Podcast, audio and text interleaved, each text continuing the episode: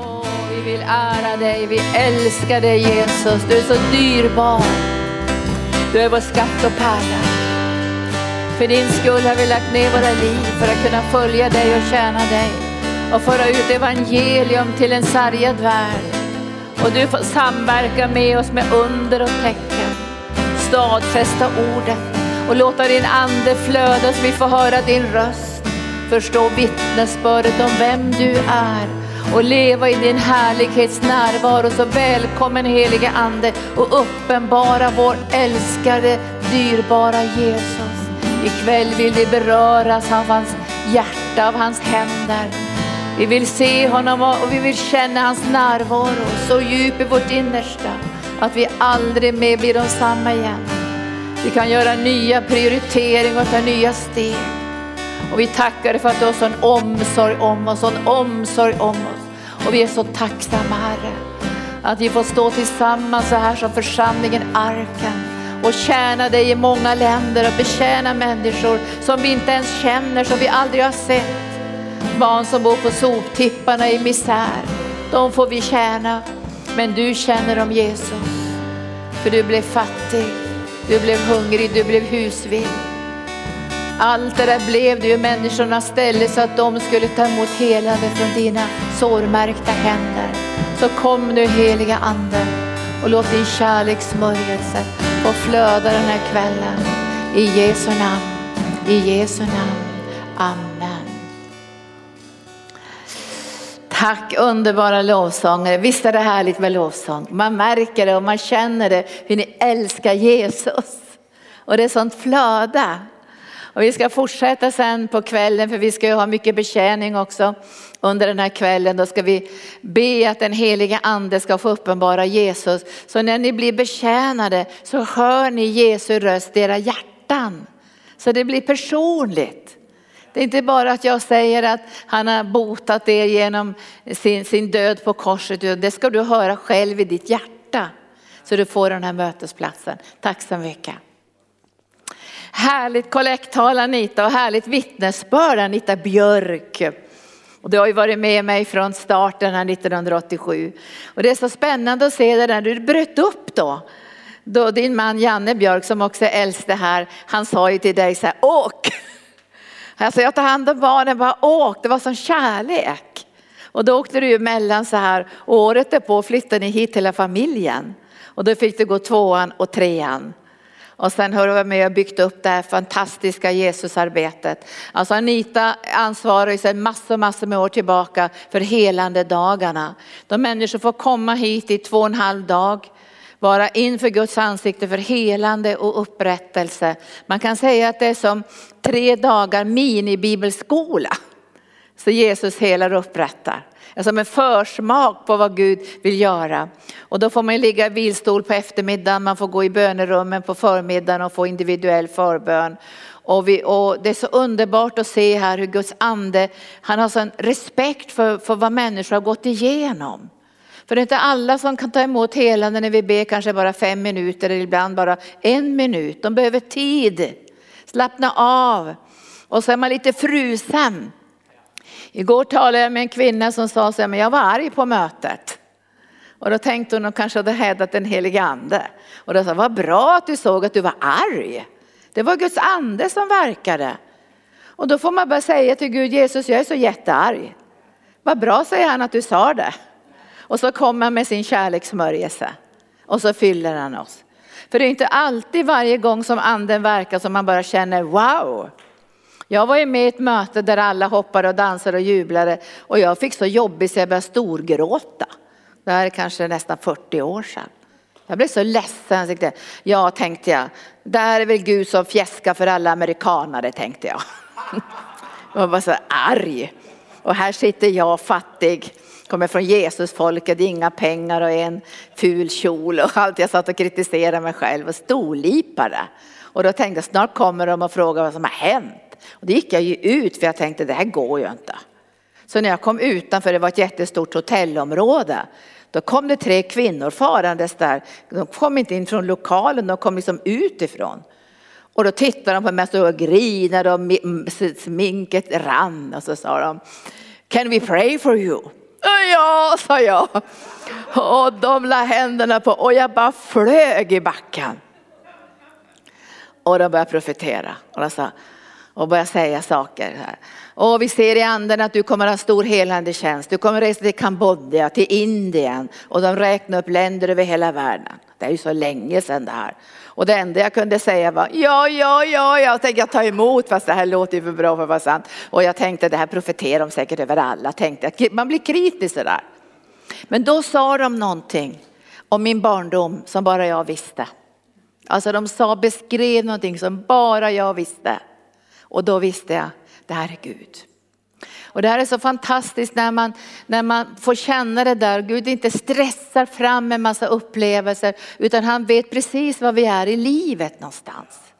Vad, vad vi kämpar med och vad vi går igenom. Och så är det så bra de här helande dagarna att vi får lägga människor i blöt. Så de ligger i kärlekens blöta smörjelse. Det står ju han sänder sitt ord och så smälter det frusna och återsänder han sin ande. Ikväll har vi våra internationella gäster med oss. Vi har ju Enge, vi har ju internationell bibelskola nu i Arken. Så varje dag är det tolkning till engelska. Visst är det härligt det?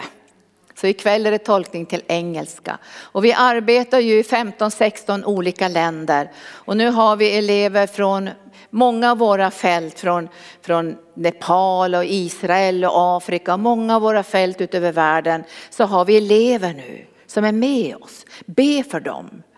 De här eleverna, de, kan, de sponsrar vi. Alltså vi sponsrar de här från Arken. Och vill du vara sponsor för en bibelelev från Israel eller Nepal eller Indien eller Afrika. Då kan du höra av dig till oss. Vi önskar välsigna dem. För de kommer ju vara en framtid för Arken också. De kommer att bygga starka församlingar, helande center. Nå ut med evangelisation. För det är väldigt mycket smärta som finns närvarande när man evangeliserar. Därför är sargare människor. Människor som bär på tunga bördor och stort lidande. Och därför behöver man också den här helande tjänsten som följer med evangelisationen. Så vi rustar nu både för helande tjänsten, för mission, evangelisation och församlingsbyggande genom bibelskolan Jesus helar och upprättar. Så känner väldigt, väldigt välkomna ikväll. Det kommer bli en fantastisk kväll.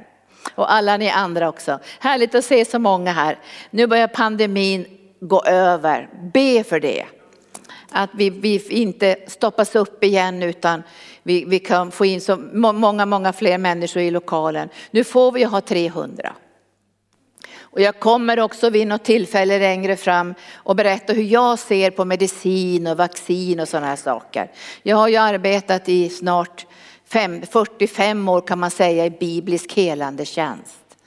Och i Arken har vi också tre olika kliniker. Vi har, vi har säkert Där vi har fyra kliniker utöver världen. Vi har två i Filippinerna, en i Indien och en i Mosambik. Och vi har räddat tusentals kvinnor i Mosambik som har fått hjälp på den här kliniken. Och då, då, jag ska inte säga något så mycket om det ikväll, men jag känner att vi lever i en fallen värld. Vet ni, vi lever i en fallen värld. Men församlingen ska vara en plats där vi får presentera Jesus och sätta vår tro till helande. Men rent allmänt vill jag säga att jag är inte emot medicin. För jättemånga kristna skulle dö om jag var emot medicin. Eller vad säger ni? Om jag sa ikväll så här, kasta alla era mediciner i toaletten. Det säger inte jag. Därför att jag tror vi lever i en fallen värld och... Vi är ju kanaler för att förlösa den helande smörjelsen. Vi har biblisk helande tjänst här. Vi arbetar inte som läkare och så. Utan vi, vi förkunnar Jesus. Bereder en plats för honom så att han kan bota. Genom att vi har försoningens undervisning närvarande. Nådegåvorna, den heliga ande och Guds ord. Men vi är inte emot sjukvård. Jag säger inte till någon att ni får inte ta blodtransfusioner, ni får inte vaccinera, ni får inte ta mediciner. Det säger inte jag, för vi lever i en fallen värld. Och jag säger tack gode Gud att så många kan bli hjälpta också på naturlig väg. Vad säger ni? Ja. Men jag ska inte säga så mycket mer om det. Men jag känner att det här är viktiga saker. För jag kände ju när vi var på soptipparna där i Filippinerna där barnen satt och grillade en gammal råtta. Och när jag tittade vad de åt för någonting tänkte jag, har de hittat ris här på soptippen? Ja, det hade de. Men det var så svarta fläckar och grejer i det där riset. Det var fullt med maskar. Och fullt med sådana här otäcka skalbaggar. Det åt dem. Och de var sjuka. Fulla med sådana här sår och, och infektioner och stelkramp. Och, och de dog i mässling och allt möjligt. Och då, då, jag tror på mirakulöst helande. Men jag vet också att tills det helande manifesteras så behöver vi också hjälpa på andra sätt. Nu stannar jag där, men jag lägger det på era hjärtan. Vi lever i en fallen värld. Men vet ni att Jesus kommer kanske snart tillbaka? Och då ska jag säga några väldigt viktiga saker den här kvällen. Pastor Gunnar och jag vågar inte prata med varandra om vad vi ska predika. För att säga, nu tog du mina bibelställen. Och så säger han till mig, nu tog du mina bibelställen. För det är så konstigt att när vi, när vi söker Herre, för vi ber ju flera timmar om dagen och ber och så här och talar om olika saker. Så är det som att Gud som, som lägger så liknande ord. Och det här tycker vi är så spännande därför att då lägger han ju era hjärtan också. Därför att han talar till församlingen. Var är vi någonstans? Var är vi på väg? Vad är det Gud vill säga just nu? Och det här ger en trygghet också för oss som pastorer. Att det inte bara vi som sitter i bön och söker Herren, utan ni söker Herren. Och när vi kommer samman så är det som att vi säger amen. Amen. Vi känner det här är något som Gud har på sitt hjärta. Så igår så talade jag om kärlekens ande. För Gud är ju kärlek. Och det första som man får, får möta när man möter Jesus är ju kärleken. För den första frukten som talas om i Bibeln, andens frukt, det är ju kärlek.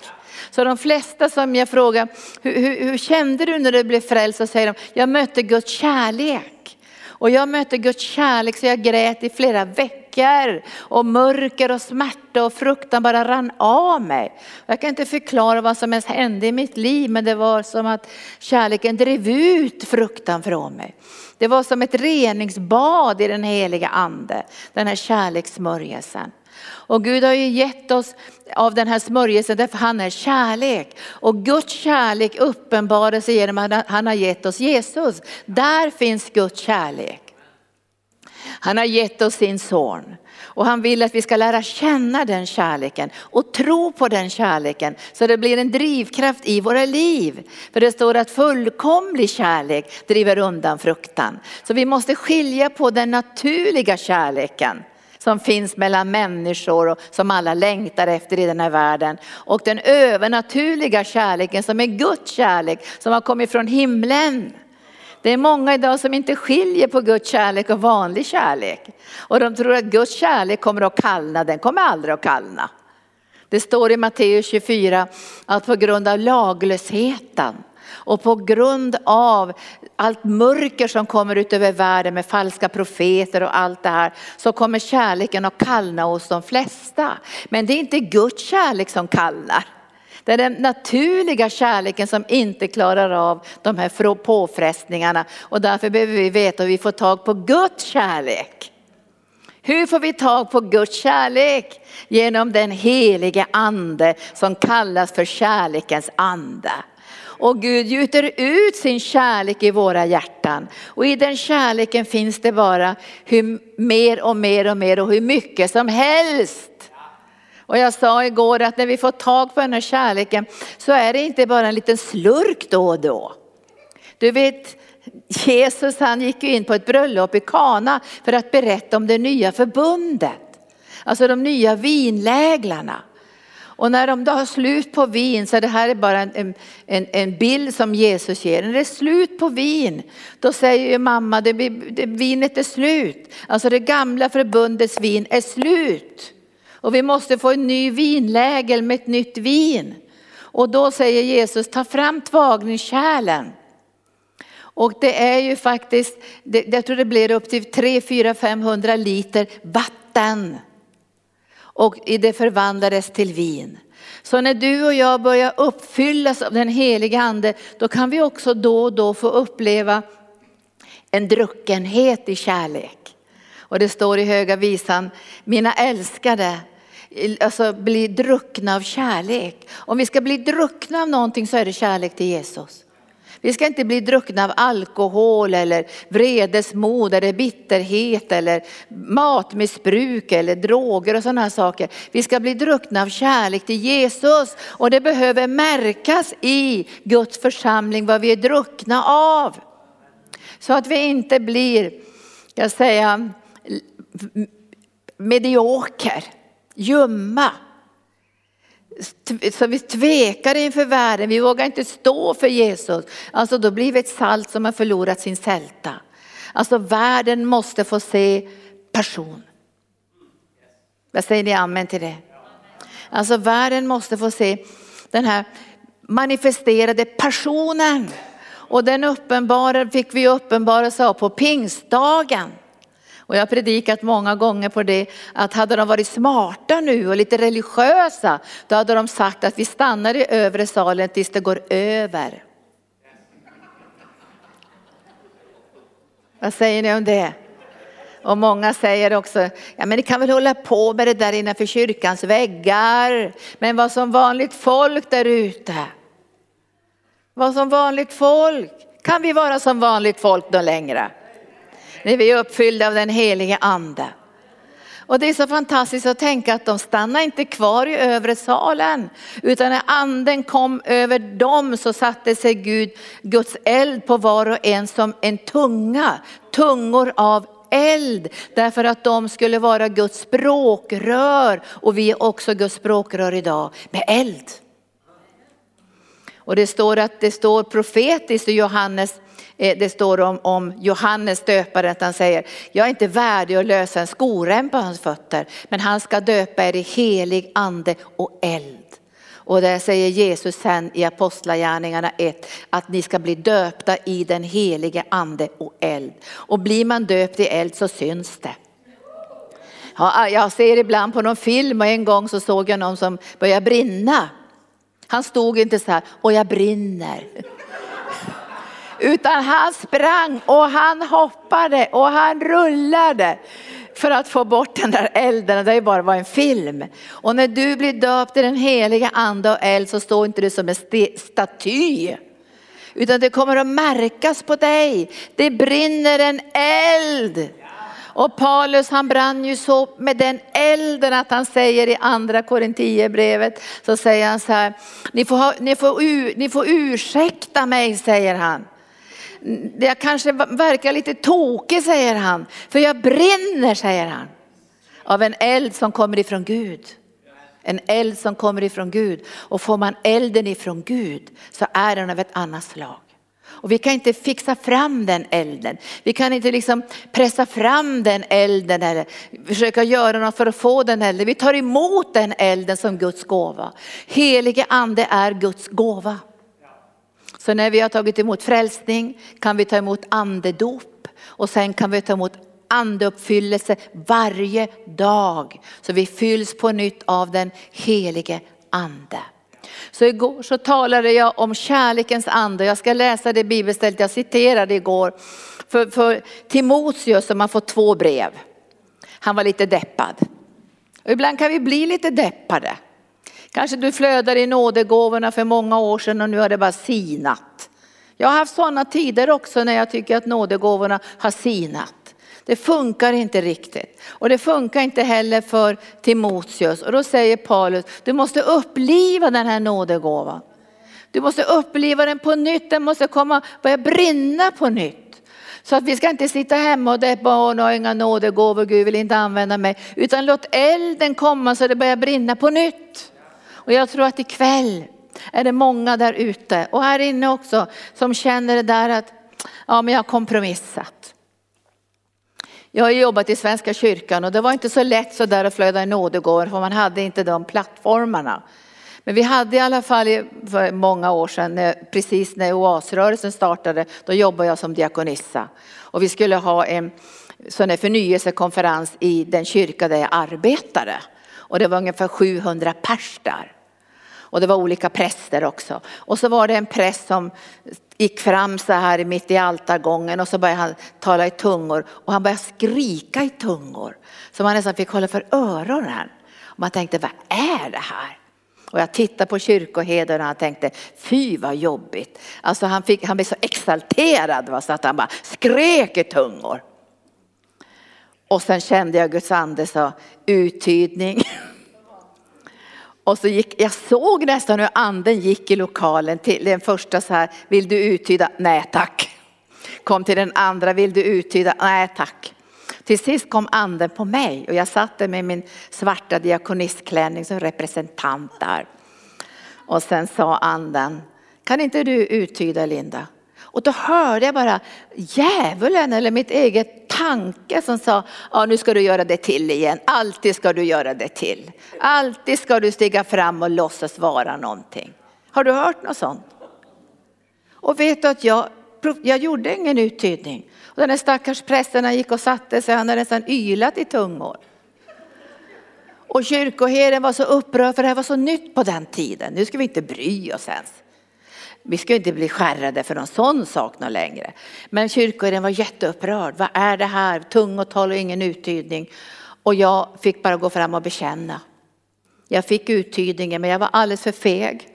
Så jag vågade inte uttyda. Ni får förlåta mig, sa att jag inte uttydde den här tungotalet. Och den här prästen blev så lycklig så jag hörde sen att han hade varit på många platser i Sverige och sagt ja det var en olydig diakonissa som inte ville uttyda. Men det var rätt det där som jag fick från Herren.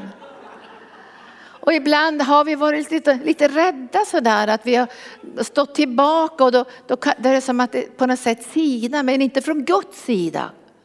Så han säger, Timoteus, nu får du uppliva det här igen. Och han var också lite deppad, Timoteus, för han hade ont i magen. Och han ville väl inte ta medicin heller. Han hade väl liksom aldrig medicin, tänkte han. Och var, varenda möte stod han väl där, jätteont i magen och fick springa på toa och så här. Men ingen medicin. Och då till sist säger Paulus till honom så här, ja men nu får du ta lite medicin, Paul. Nu får du ta till, lite emot, till emot lite medicin. Visst är det snällt det? Du tappar inte tron för det. Du behöver inte känna att du är en dålig kristen för att du tar lite medicin. Men ta lite medicin nu för magen. Så säger han det. Och sen, sen säger han så missmodig. Och du har väl kanske också känt någon gång missmodet. Det funkar inte. Jag, jag har varit i lägen ibland när det har gått så dåligt att predika så jag har gått hem och tänkt jag ska aldrig mer predika och vad jobbigt det var. Alltså det var bara, bara stängt och jobbigt. Åh! Och, och så kan man bli modlös. Jag till motsätt blir modlös. Och då säger Paulus till honom så här. Det är det jag ska läsa för jag ska ta en del av Guds ande ikväll. Han säger så här. Sjätte versen i kapitel ett. Därför påminner jag dig, säger han. Låt Guds nådegåva flamma upp igen. Låt Guds nådegåva flamma upp igen. Och det kan vara tungotalet, kunskapens ord, visdomens ord, gåvorna skilja mellan andar, mirakelgåvan, helandes gåvor. Alltså låt dem flamma upp igen. Alltså här talas om en övernaturlig eld. Inte att du ska hitta på saker.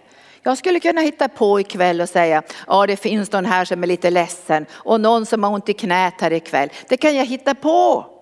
Men det får jag inte göra. Det måste flamma upp. Genom den heliga ande. Därför det här är övernaturligt. Och skulle det inte fungera, det känns lite torrt och så här, då måste jag be att Guds eld ska komma. Och Gud hindrar inte elden, han vill att det ska brinna. Så han säger, nu ska du låta det flamma upp igen. För den här, den här nådegåvan finns i dig, säger han, genom min handpåläggning. Gud har inte gett oss, säger han. Nu tar han in sig själv också.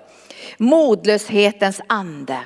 Gud har inte gett oss modlöshetens ande. Så när modlösheten kommer så vet du att det inte är den heliga ande som sätter dig på prov. Och nu blev jag så modlös, tack heliga ande. Nej. Utan blir du modlös så ska du säga det här tar jag inte emot för jag har inte fått modlöshetens ande. Jag har fått, och då står det så att vi, vad har vi fått för ande då? Jo, vi har fått kraftens ande och kärlekens ande och självbehärskningens ande. Självbehärskningens ande är också den heliga ande som talar om att vi har ansvar för vårt liv. Det är det vi kan säga nej till saker. Det var det första jag fick uppleva när jag blev frälst att kunna säga nej. Jag kunde inte följa ett möjligt runt och sitta med ett möjligt runt och välja knäppa grejer. Det kunde jag ingen längre. Därför nu hade jag ansvar för mitt liv. Och jag var tvungen, Gud, det var inte så så. Och heliga ande bryt benen på mig och gå ut och syndar. Jag träffade på någon som sa det faktiskt. Som hade vuxit upp i ett kristet hem och sen skulle hon gå, liksom, vika ut sig i någon tidning eller sådär. Och det blev så jobbigt i relationerna och pappan och mamman tyckte att det var så hemskt det här. Och så sa, kunde inte Gud ha stoppat mig? Brutit benet på mig, det hade gjort någonting. Och jag sa, det gör inte Gud. Utan du har ansvar för ditt eget liv. Men du har fått självbehärskningens ande. Så du kan säga nej och du kan säga ja. Och när modlöshet kommer, självanklagelse, fördömelse, alla de här mörka sakerna, då har du fått självbehärskningens ande. Så du kan faktiskt säga, det tar inte jag emot. Hej då. Men jag vet vad jag tar emot. Jag tar emot kärlekens ande och kraftens ande. Och det första som jag tycker är det viktigaste som vi har predikat mycket, pastor Gunnar och jag, det är kärlekens ande. Att vi får genomsyras av kärlekens ande, för det finns ju bara ett bud kvar i Jesus Kristus. Och där du ska älska Herren din Gud med hela ditt hjärta, med hela din själ och med all din kraft och med hela ditt förstånd och din nästa som dig själv. Och vi kan inte pressa fram den kärleken. Den måste komma ovanifrån genom den heliga ande. Och den är utgjuten genom Guds ande. Och det finns ingen begränsning. För Bibeln säger att vi ska lära känna djupet av den kärleken. Höjden av den kärleken. Bredden. Längden. Det finns så mycket. Och då säger Paulus, då först blir ni uppfyllda av all Guds fullhet. Kärlekens ande. Och nu ska vi gå över till den andra delen. Kraftens ande. Kraftens ande. Kraftens ande. Varför behöver vi kraftens ande? Räcker det inte bara med att vi älskar varandra och älskar Gud? Nej, vi måste få kraftens ande. Därför det uppdrag vi har fått ifrån Gud som församling och som enskilda troende går inte att lära sig på ett universitet. Jag vet inget universitet över hela världen som säger, kom på universitetet ska jag lära er att kasta ut onda andar. Kom på det här universitetet så ska ni få, ska jag lära er att väcka upp de döda. Det finns inga sådana världsliga universitet. Jag menar, hittar du något så berätta. Måste vara något ockult ställe. Där man inte använder namnet Jesus. Därför att det här är övernaturligt. Det måste ges genom den heliga ande. Så det uppdrag vi har fått är övernaturligt. Och innan Stefanus skulle stenas så berättar han ju Israels historia. Och så berättar han om Moses som växte upp där i Egypten. Som mördade en egyptier. För Moses trodde att folket skulle förstå att de skulle bli befriade genom hans hand. Men det var inte så. Och han fick fly från Egypten. Leva i avskildhet i fyrtio år när all hans mänskliga kraft var över och han knappt kunde prata någon längre, då fick han kallelsen. Halleluja. Då knotade han ju också. Ja, men jag kan ju inte prata, sa han. Det kan du visst, sa Gud. Ja, men jag måste få med mig Aron som kan hjälpa mig. Men han kom inte undan. Men nu hade han blivit dränerad på all sin egen styrka. Nu först kunde Gud använda honom på ett övernaturligt sätt. Och då frågar Gud Moses, vad har du i handen? Vad har du i handen? Och då säger jag, jag har väl inte så mycket i handen, jag har ingenting, jag, men jag har en stav. Och så fick han ta den här staven. Och den förvandlades till en orm. Och sen fick han gå på en övernaturlig väg. När han kom till farao och säger, släpp mitt folk. Och farao frågar, vem har sänt dig? Vad svarar han då? Jag är, har sänt mig. Då behöver han en övernaturlig smörjelse, eller hur? För att vi ska kunna göra Guds vilja måste vi få en övernaturlig smörjelse. Och det är många sammanhang som inte föds i det övernaturliga. Det blir religiöst. Och vi kommer inte att klara trycket i den andliga världen. För vi strider inte mot kött och blod. Utan det är förstar, herrar, demoner, krafter, världshärskare här i mörkret. Och vårt uppdrag är övernaturligt. Och därför måste lärjungarna vänta i Jerusalem. De får inte bara springa iväg och evangelisera. För nu hade de ju tränats av Jesus, eller hur?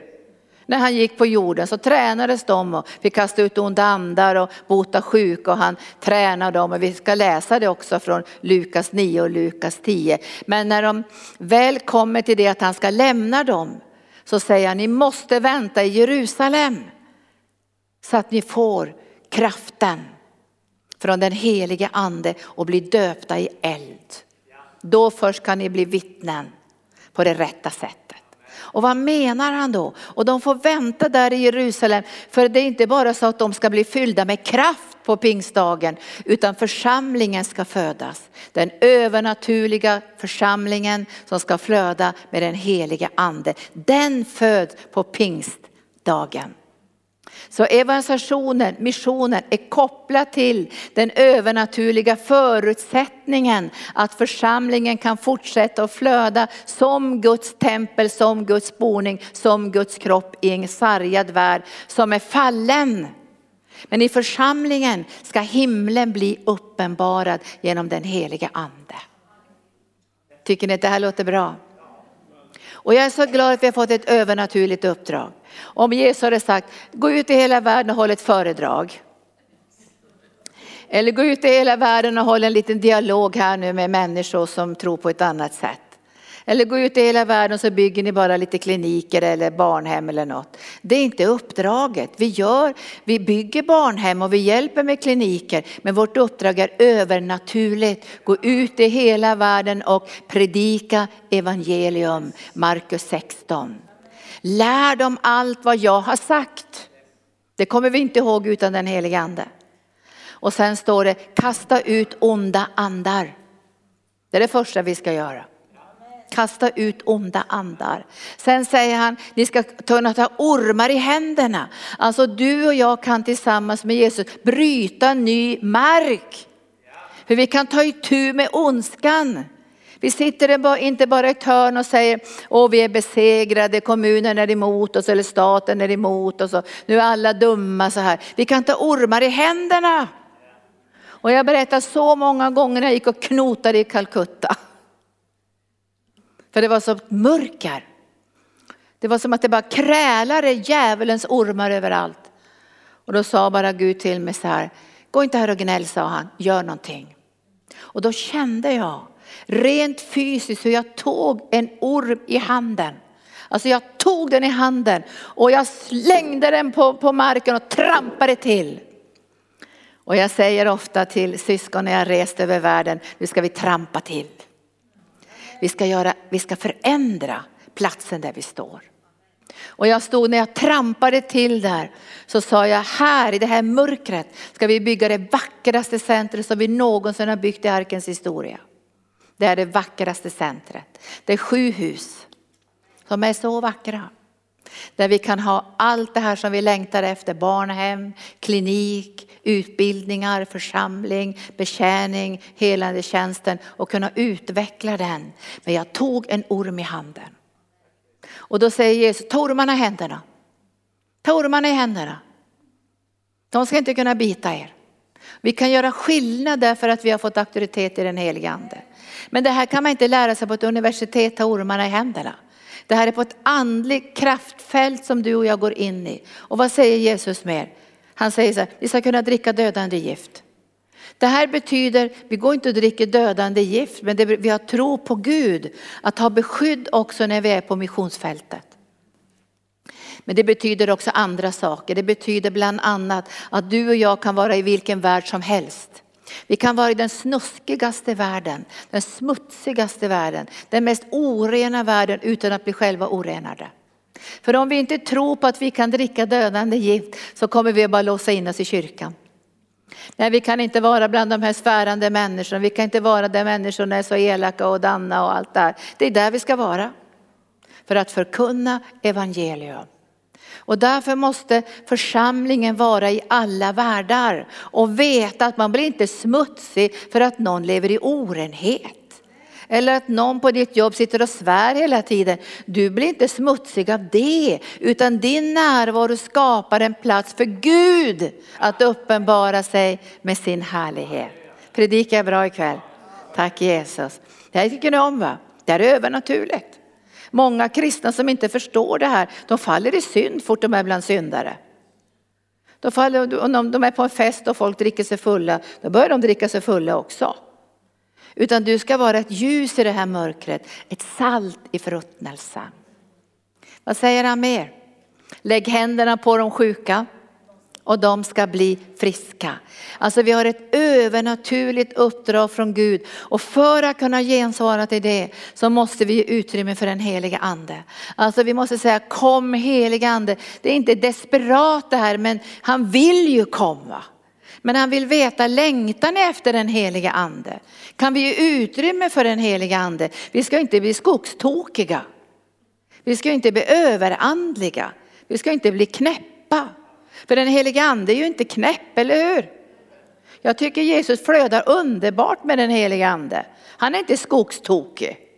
Så att han liksom, man tänker är någon knäppis det här. Utan det finns en sundhet, en värdighet, men ändå en vildhet. Och för att du och jag ska bli trygga med den heliga ande så kommer den heliga ande med nio manifestationer.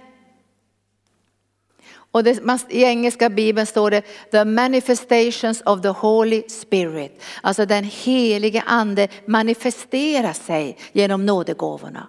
För att du och jag ska vara trygga. Alltså när anden verkar så blir det den här frukten.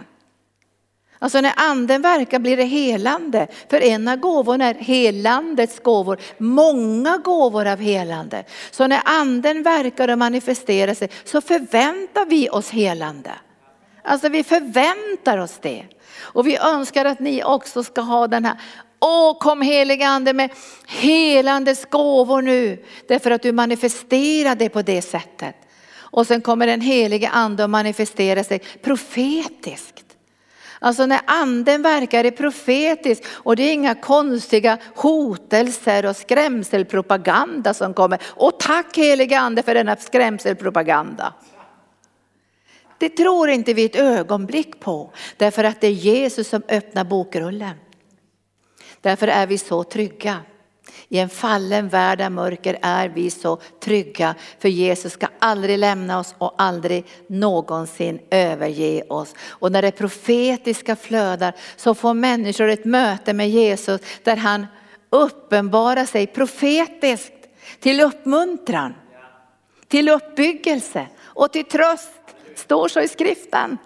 Och så visar han oss framtiden så att församlingen tillsammans med profeterna kan ge människor trygghet så att vi kan föra ut evangelium. Därför evangelium ska nå till alla folken när Jesus kommer tillbaka. Och det första Jesus säger, var inte rädda. Och därför vet jag att när den heliga ande verkar får inte jag gåshud av fruktan. Och springer hem med rädsla. Jag tar inte emot sånt. För han säger, var inte rädda nu. Jag ska inte lämna er. Tro på Gud, tro på mig. Var inte oroliga. Så när det kommer en massa konstiga profetier som skrämmer oss och vi, vi inte vågar knappt gå till kyrkan. Så måste vi avvisa det i namnet Jesus. För vi vet att när det profetiska flödar så uppmuntras vi. Vi blir uppbyggda. Vi blir styrkta. Vi blir tröstade. Första Korinthierbrevet kapitel fjorton. Så att när anden manifesteras så blir det övernaturlig kunskap som kommer. Inte kunskap som skämmer ut dig. Du som sitter där har gjort det där. Utan det är en övernaturlig kunskap som ska uppenbara för dig att Gud känner till din livssituation. Och att han älskar dig. Visdomens ord kommer från Guds hjärta när vi behöver få en övernaturlig visdom från Jesus för att veta hur ska vi lösa saker. För människor står ju rådlösa vid havet och vågorna står. Hur ska vi lösa saker? Visdomens ord. Om i våra möten sitter ju människor med jättemycket problem. Äktenskapsproblem, problem med att få bostäder och sådär. Och då kommer visdomens ord och flödar så vi får lösningar. Det är Guds ande. Visst är det bra? Man blir så trygg med den heliga ande. Jag förväntar mig att när anden manifesterar sig bryter inte han ryggen på någon. Åh, nu visar jag min yttersta kärlek här med en svår prövning.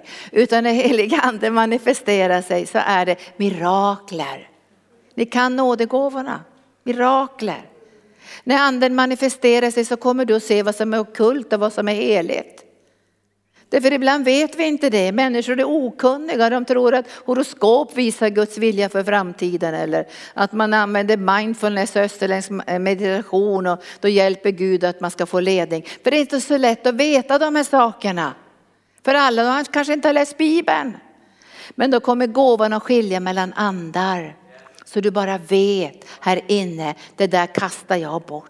För jag ska gå på en väg tillsammans med Gud. Vilken underbar gåva som hjälper oss att skilja ut heligt och oheligt. Det som kommer ifrån en falsk källa och det som kommer från den heliga ande. Gåvan att skilja mellan andra. Och det är inte lätt ibland.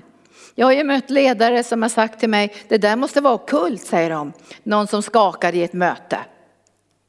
Eller någon som manifesterade någonting. Så det här är ockult, det här kan inte vara från Gud. De skrattar för högt. Det kan inte vara från Gud. Men du vet att då måste man få en andeurskiljningens gåva för att se vilken källa öser vi ur. Vad är det för källa som de här människorna har druckit ur? Det kan den här gåvan visa oss så vi får bli trygga. Visst är det bra? Alltså de här nådegåvorna manifesterar, och den nådegåva som är väldigt viktig som jag inte citerade men jag kommer till den nu, Markus sexton, vi ska tala i nya tungor. Alltså det är en nådegåva som manifesterar sig som alla troende kan få genom den heliga ande. Och det är sunt och det är bra och det är härligt, och vi behöver sjunga i anden, tala i tungor, låta tungotalet flöda i våra församlingar. Därför att det är en nådegåva, en manifestation av den heliga ande.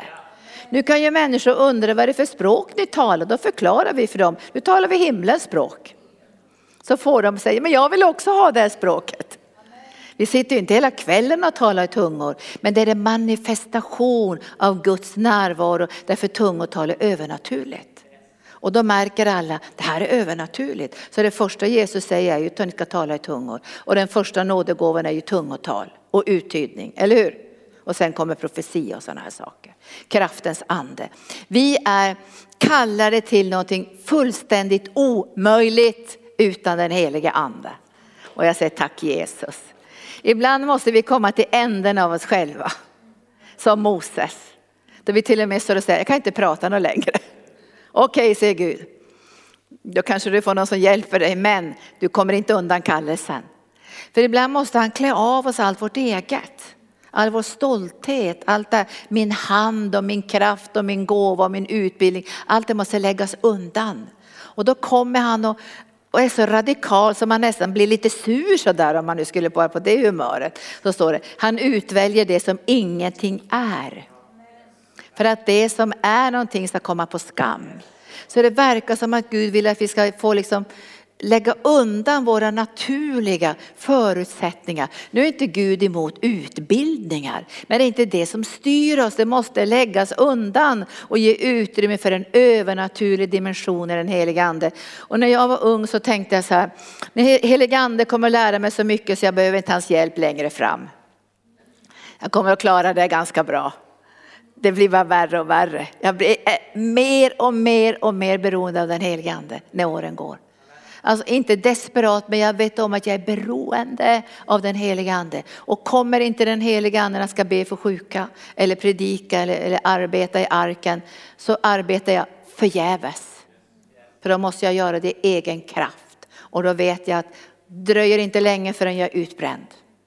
Och jag vill inte bli utbränd. Och jag vet att jag måste göra mig beroende av den heliga ande varje dag. Kom heliga ande. Och det finns också en del i den heliga anden som heter den uppfriskande anden. Vederkvickelsens ande. Som talar om regn, om vatten. Så vederkvickelsen. Han vill ge oss det varje dag. Och jag tycker det är trist när jag glömmer det ibland. Att jag har tillgång till allt det här och så går jag och morrar. Åh oh, vad jobbigt det är. Jag måste sluta. Gå till himlens fönster och be om regn i din torra själ så den börjar blomstra. Nu ska vi gå till Lukas evangelium. Och ikväll ska vi be för andedop, andeuppfyllelse, tungotal.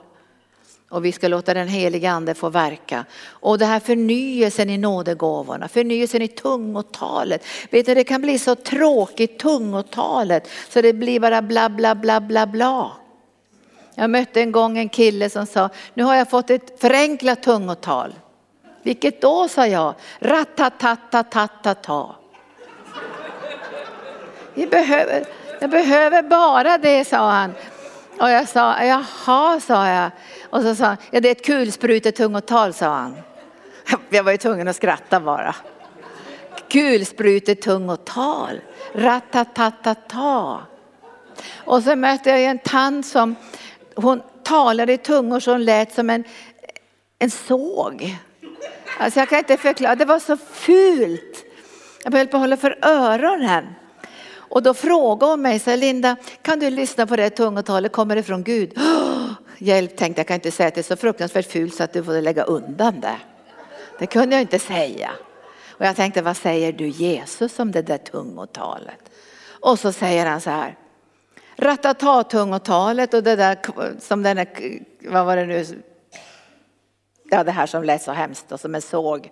Det kommer från mig. Hjälp, så jag, kommer det från dig? Jo, sa han, jag har gett de här människorna tungotalet, men de har glömt bort hur de ska använda det. För det är en nådegåva som riktar sig mot Jesus.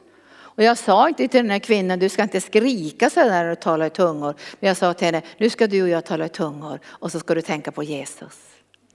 Och så ska du säga till Jesus först på svenska hur mycket du älskar honom. Bara uttryck det. Och sen går du över till tungotal och så säger du det till tungotal. Och så kommer anden och hjälpa dig att formulera kärleksorden. Vad vackert det blev. Det var så vackert. Jag var helt gripen över att när hon fick hjälpen från anden att formulera det här tungotalet, så blev det en kärleksförklaring till Jesus. Så tungotalet måste förnyas. Så det inte bara blir slentrian som man hör samma ord hela tiden. Det är en andens gåva. Och så vi ska tala olika sorters tungor. Så vissa tungor kan väl kännas då som kulspruta, inte vet jag, inte riktigt så. Men att man känner att man rör sig också i en dimension där man bryter sjukdomens makt och där man tar auktoritet över sjukdomar och cancer och så. Och får uttydning på sitt tungotal.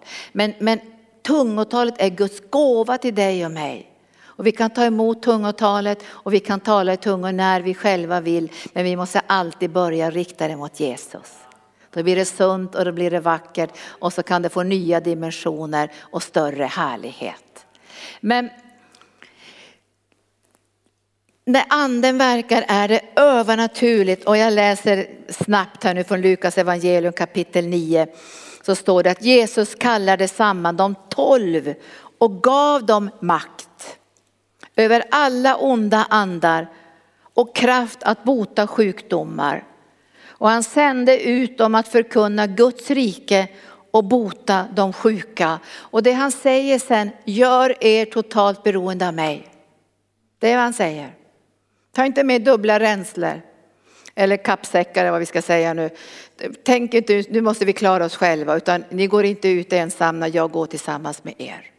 Det är ett löfte, eller hur?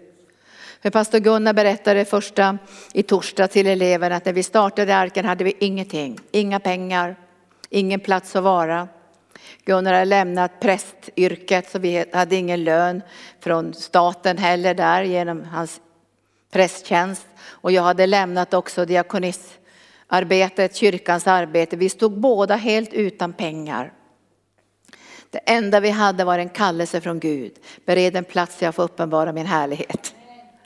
Bered en plats och starta bibelskola. Han sa starta helande center, starta missionsarbete, starta bokförlag. Allt det sa han när vi gick här och i, det var väl faktiskt vårvintern när vi gick här och i slasken här ute i Kungsängen och ropade Gud, har vi någonstans att vara? Och det var precis som Maria och Josef, det var stängt överallt. Men jag visste Gud kommer att öppna en dörr, även om det blir ett stall någonstans så kommer vi kunna starta det här. Men det han sände oss, precis han sände oss ut i en trosprövning. Nu har ju åren gått och vi har ju fått lära känna Gud. Och, och vi står ju i ett mirakel. Vi står i en lokal som är över nästan tio tusen kvadratmeter. Vi står i ett mirakel. Men jag kan lova att det börjar inte så, det börjar så här. Ta ingen ränsel. Gå ut i tro. Och sätta tro till Herren. Och när de kom tillbaka så frågade han. Saknar ni någonting? Nej, vi saknar ingenting. Jag har inte saknat någonting. Men även jag inte hade så mycket upplevde jag inte mig själv som fattig. Utan det står i Bibeln ska finnas i alla omständigheter. Eller hur? Men det här är en trosutmaning. Till och med att göra det här är en trosutmaning. Det går inte utan Guds kraft. Alltså jag tror, och det, det är inte så. Och då måste vi bli lite deppare för det här. Utan det här är som en underbar utmaning. Att vi kan få mer av Guds kraft. Vi kan få mer. Han vill det också. Han håller inte på att pröva oss. Nu får ni bara en droppe kraft för att se hur ni mår. Utan han vill ge oss mycket av Guds kraft. Och vi har många gånger förvånat oss och tänkt så här på så Gunnar och jag. Hur vågade vi? Och då sa Gunnar till mig. Ja men det är mycket din förtjänst Linda att jag vågade. Det för att du sa alltid kör bara Gunnar. Så när han kom hem och, och, och, och, och sa så här. Åh, Gud har talat att jag ska lämna min prästtjänst idag. Ja men du kan väl lugna dig kunde jag sagt. Du kan vänta ett halvår så vi får se hur det kan lösa sig. Jag sa, kör Gunnar. Så har Gud sagt idag så gör det idag.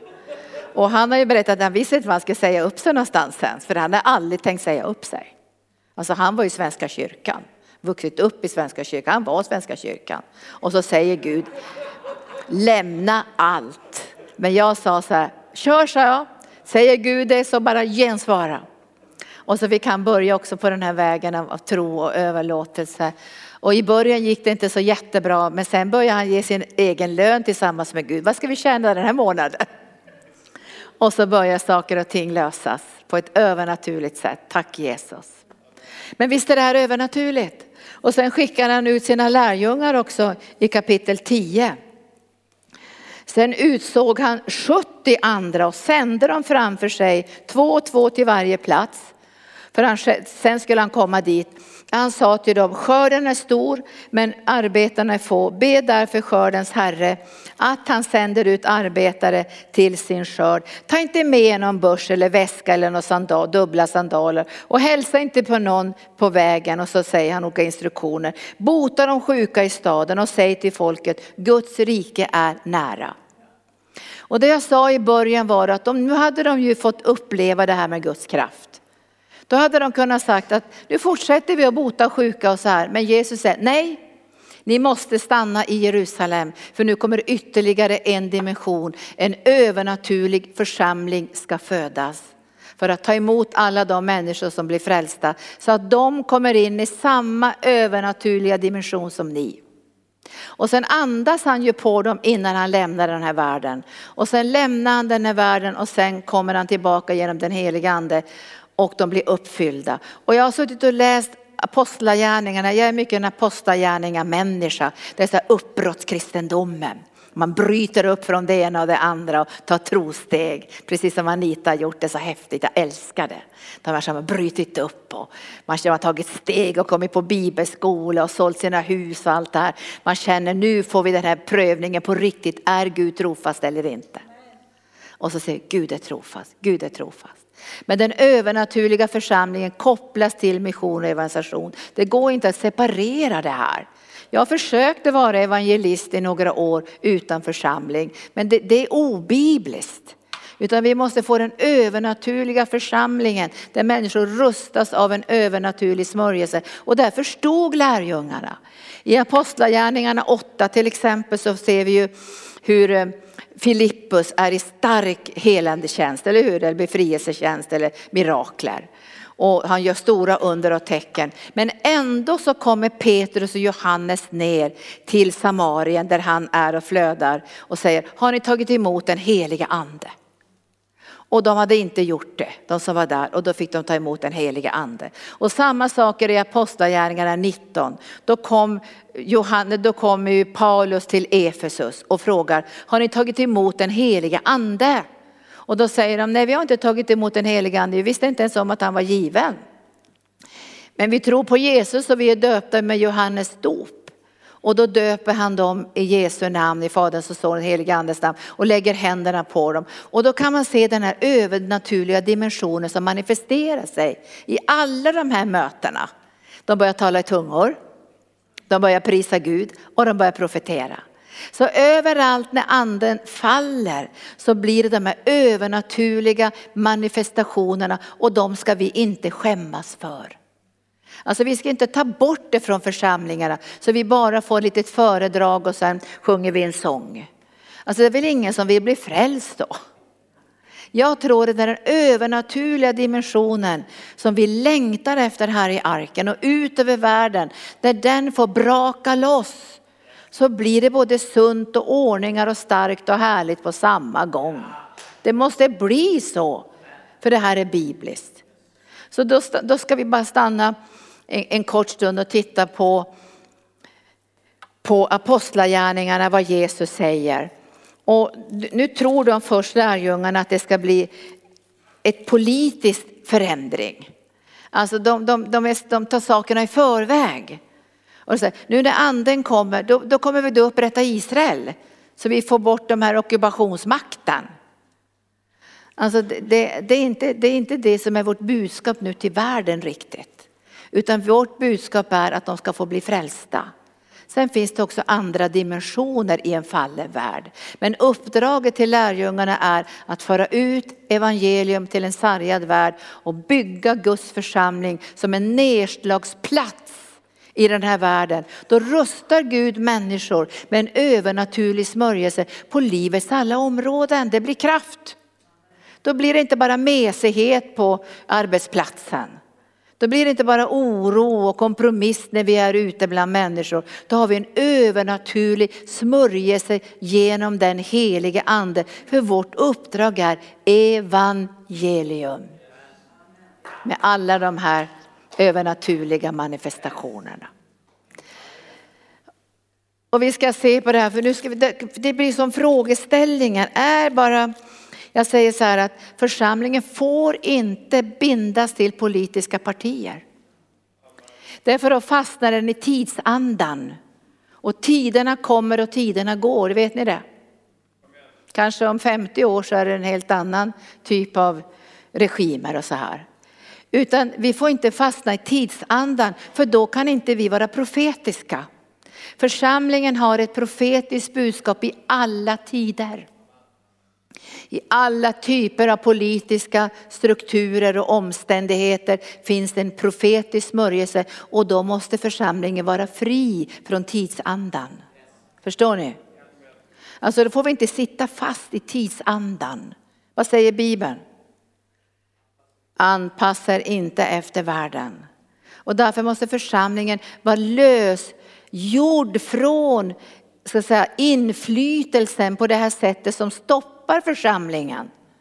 Så att församlingen, när tidsandan är nog stark, så säger världen, så här får ni inte predika.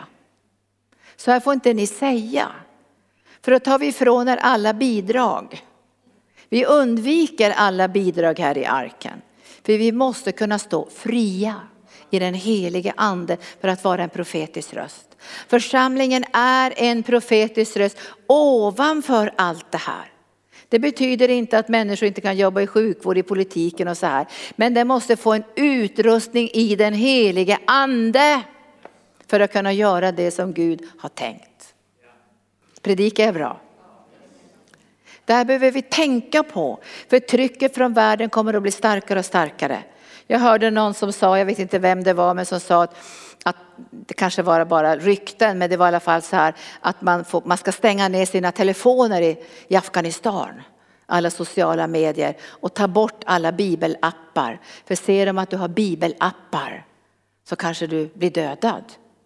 Hur går det för Guds församling i de här länderna? Det är en fråga. Jag ställer mig den många gånger. Och när jag läser det femte inseglet så säger ju martyrerna, ska det inte bli stopp på det här snart? När ska domen komma? Då säger Jesus, ännu har inte martyrerna i fulltal kommit in. Och det är många som säger att martyrernas blod är evangeliets utsäde. Och någonstans, kanske med oss här, med dig, så måste vi stå för Jesus även om det kostar. Så att vi inte fastnar i tidsandan. Så vi ska inte bli skogstokiga och så bo i en, i en tält i skogen. Utan vi ska vara i världen men inte av världen. För vi är profeter. profetisk smörjelse. Och då säger Jesus så här till dem. För nu, nu säger han att vi ska... Nu måste jag läsa det här, sen ska vi gå, gå vidare i förbönen. Så säger han så här. Ett och fyra. Lämna inte Jerusalem utan vänta på vad fadern har lovat. Den har jag hört av mig. Johannes döpte med vatten. Men ni ska om några dagar bli döpta i den heliga ande. När de var samlade frågade de Jesus. Herre, är tiden inne nu då du ska återupprätta riket åt Israel? Han svarade dem. Det inte är sak att veta vilka tider eller stunder som fadern i sin makt har bestämt. Men när den heliga ande kommer över er ska ni få kraft och bli mina vittnen i Jerusalem, i hela Judén, Samarien och ända till jordens yttersta gräns. En övernaturlig smörjelse. Och även om man skulle arbeta med data här i parken behöver man en övernaturlig smörjelse. I ljudet en övernaturlig smörjelse. Det vi ber för sjuka en övernaturlig smörjelse. Allt som vi gör för Jesus behöver en övernaturlig smörjelse. Även om det verkar naturligt. Eller hur? För vi gör det här för Jesus. Nu ska vi be lovsångarna komma upp. Anita också. Lovsångarna står redan där. Prisa vare Gud. Vi ska göra det. Vi går in i lovsången nu och Anita Björk kommer att, att avsluta den här delen. Och sen ska vi gå in i förbönen och låta den heliga ande få flöda. Och så när vi har handpåläggningen framme så går det inte ut någonting på sociala medier och så, utan det här är något mellan dig och Jesus. Tack Jesus. Åh, vi prisar det. Kerosi, kerosi, kerosi, kerosi. Resoko, resoko, aprosoria. Presiki, atrokeiria. Åh, vi prisar det Jesus. Tack Jesus.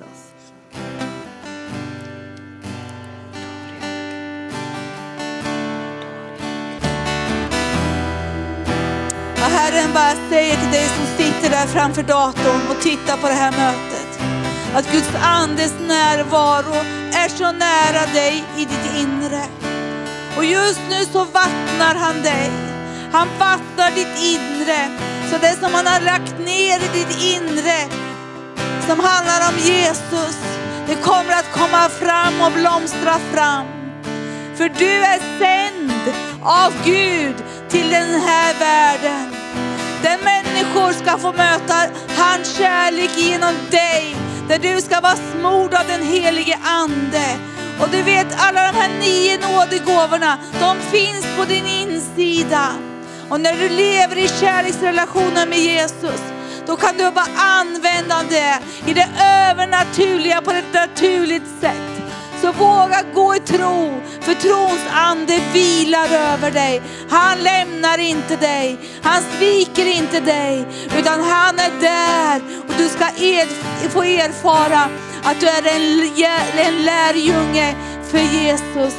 Ja, som får sprida hans härlighet när du går fram. Åh, du ska samla människor och du ska få erfara att du får lägga händerna på de sjuka och de ska bli friska i namnet Jesus. Och han smörjer dig med andens vatten så att du kan profetera ut liv, liv och övernord till människor i namnet Jesus.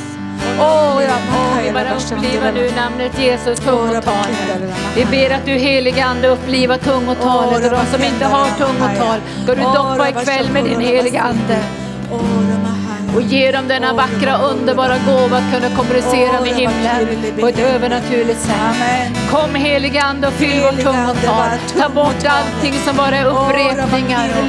Att vi bara lever i en slags torka i vårt tungotal. Kom heliga ande. Soki, soki, soki, soki. Vi bara löser fast och kaja. Ekoto, ekoto. Drick av andens vatten. Det är där. Så att du får erfara att smörjelsen är där. Tungotalet. Ora bakea. Ora bakenda. Mer, mer av Jesus ska bryta fram i ditt liv. I namnet Jesus. Vi bara löser ut smörjelse över dem som ser oss just nu. I namnet Jesus. Kom heliga ande. Kom heliga ande. Kom heliga ande. Bara där. Och gör sitt verk in i ditt liv. I namnet Jesus. Och doppa syskon i din eld som står. Som ser oss just nu via kanal tio. Som ser oss via YouTube, internet. Bara doppa dem, doppa dem just nu. Ge dem gåvan, ge dem gåvan, ge dem gåvan. Åh, oh, jag bara tackar dig Herre, för du är där. Du bara fyller dem med källan. Källan av tungotal och uttydning. Så att de kan få erfara att du är där Jesus. Med livet ifrån dig själv i namnet Jesus. Och jag bara säger till dig som är med oss på nätet, bara fortsätt att vara inför Herrens ansikte, för han är nära dig. Och nu bara tonar vi ner och avslutar den här sändningen och säger att du är välkommen att vara med oss imorgon klockan tio och trettio igen. Gud välsigne dig i Jesu namn. I Jesu namn. Och nu ska vi tala i tungor och nu är Guds ande över dig. Och det här liksom stela tungotalet, det här upprepning orden, det här som känns så fattigt. Den heliga ande berör dig just nu. Du sjunger lovsångerna i anden och jag sjunger i anden och Anita sjunger i anden. Så kom nu hel aprosi, aprosi, aprosi. Kora bresaio, kori alla media. Kori alla mendolori, alla brendolato. Kora brendori, alla sento, kori alla keidia. Kora brendori, alla keidia. Kora brendori, alla brende, kori alla mendolori, alla keidia. Kora atros, atros, atros, atros, atros, atros. Kora brendiko, kora kente, kente, kente, kente, kente. Kora va, kora la vasha, kora va panda. Kora va kiri, kiri, kora va kiri, la vasando, la vasando. Ora bakora la bakanda, ora bakora la bakanda, ora bakanda, koria la pendola, koria la kailia, ora bakara la bakanda, la bakaya, ora bakaya. Ova drick, drick av tungotalet, drick in av andens vatten, så att du får erfara att det flödar över levande vattenströmmar, levande vatten. För det kommer levande vatten så att du får blomstra ut i det som Jesus har för dig. Åh, bara låt din ande fylla var och en i namnet Jesus. Åh, rabakire lebe hindi, abrakaya rabashando rolabondo, ibrishikire lebe saya, abrakoro rabahondo rolabondo, nibrikinde lebe nahaya. Åh, rabakaya rabashando. Tack Jesus. Tack heliga ande för att du är här. Nu, är ska jag, här. nu ska jag tala kort i tungor. Och sen ska jag be få uttydning. Och jag tror att, att mycket när vi talar i tungor och får uttydning så är det till oss själva. Men ibland är det också till andra. Men det, den gåvan kan, ju, det kan komma direkt från Guds hjärta.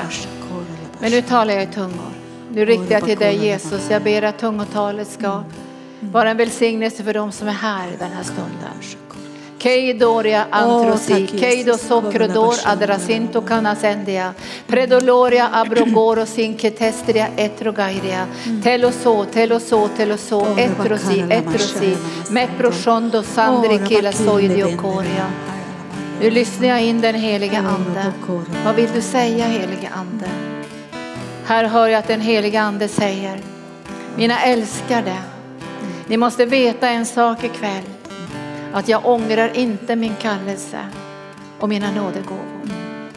Jag ångrar inte dem. Jag tar inte, tar, drar inte tillbaka dem. Jag håller tillbaka dem.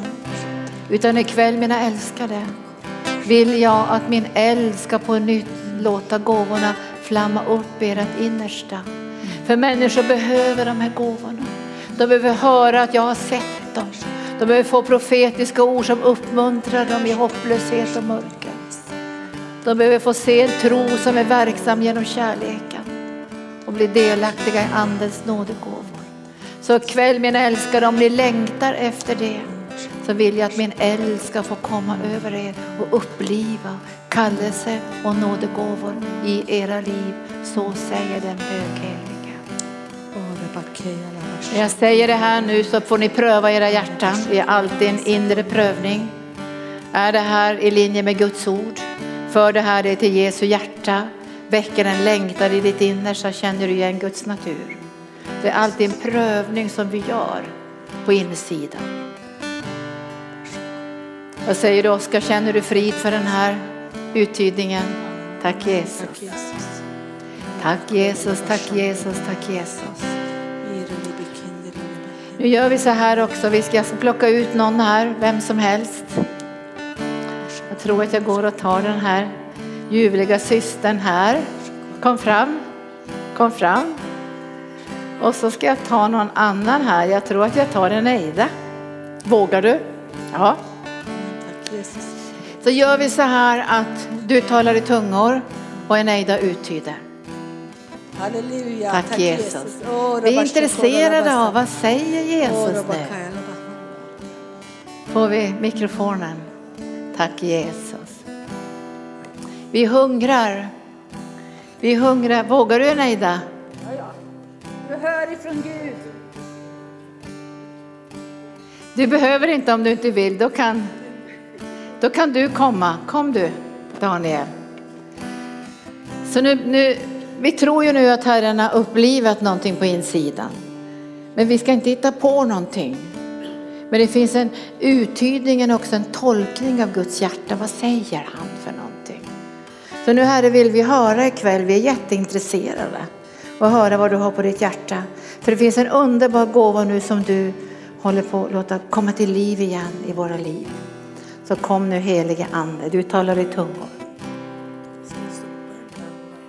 Nej, du får tala i tungor och sen känner du här är det slut på tungotalet och då kommer Daniel och uttyda.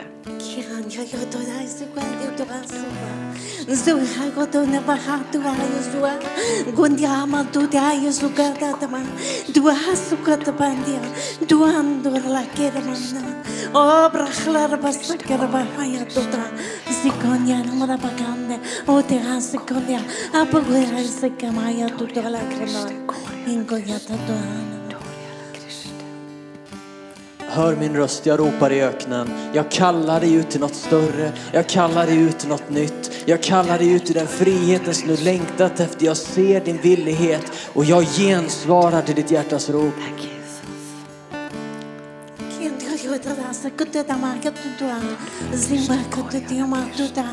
Oh, behöver bara vassandar alla karbande. Skibrimandar alla karbande. Oh, rakhade bara vassande. Och bredvid sinkar mat jag tar kande. I Roma jag tar då. Amen. Var inte rädd, ingen fiende kan fälla dig. Jag går med dig, jag håller dig i handen. Tack Jesus.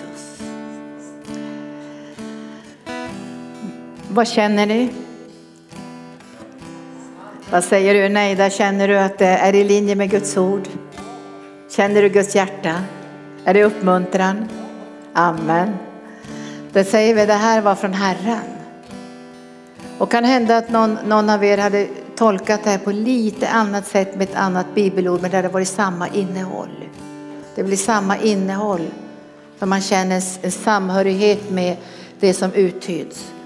Och jag tänkte så här att Oskar Kjellén och Oskar Tjäder får komma fram.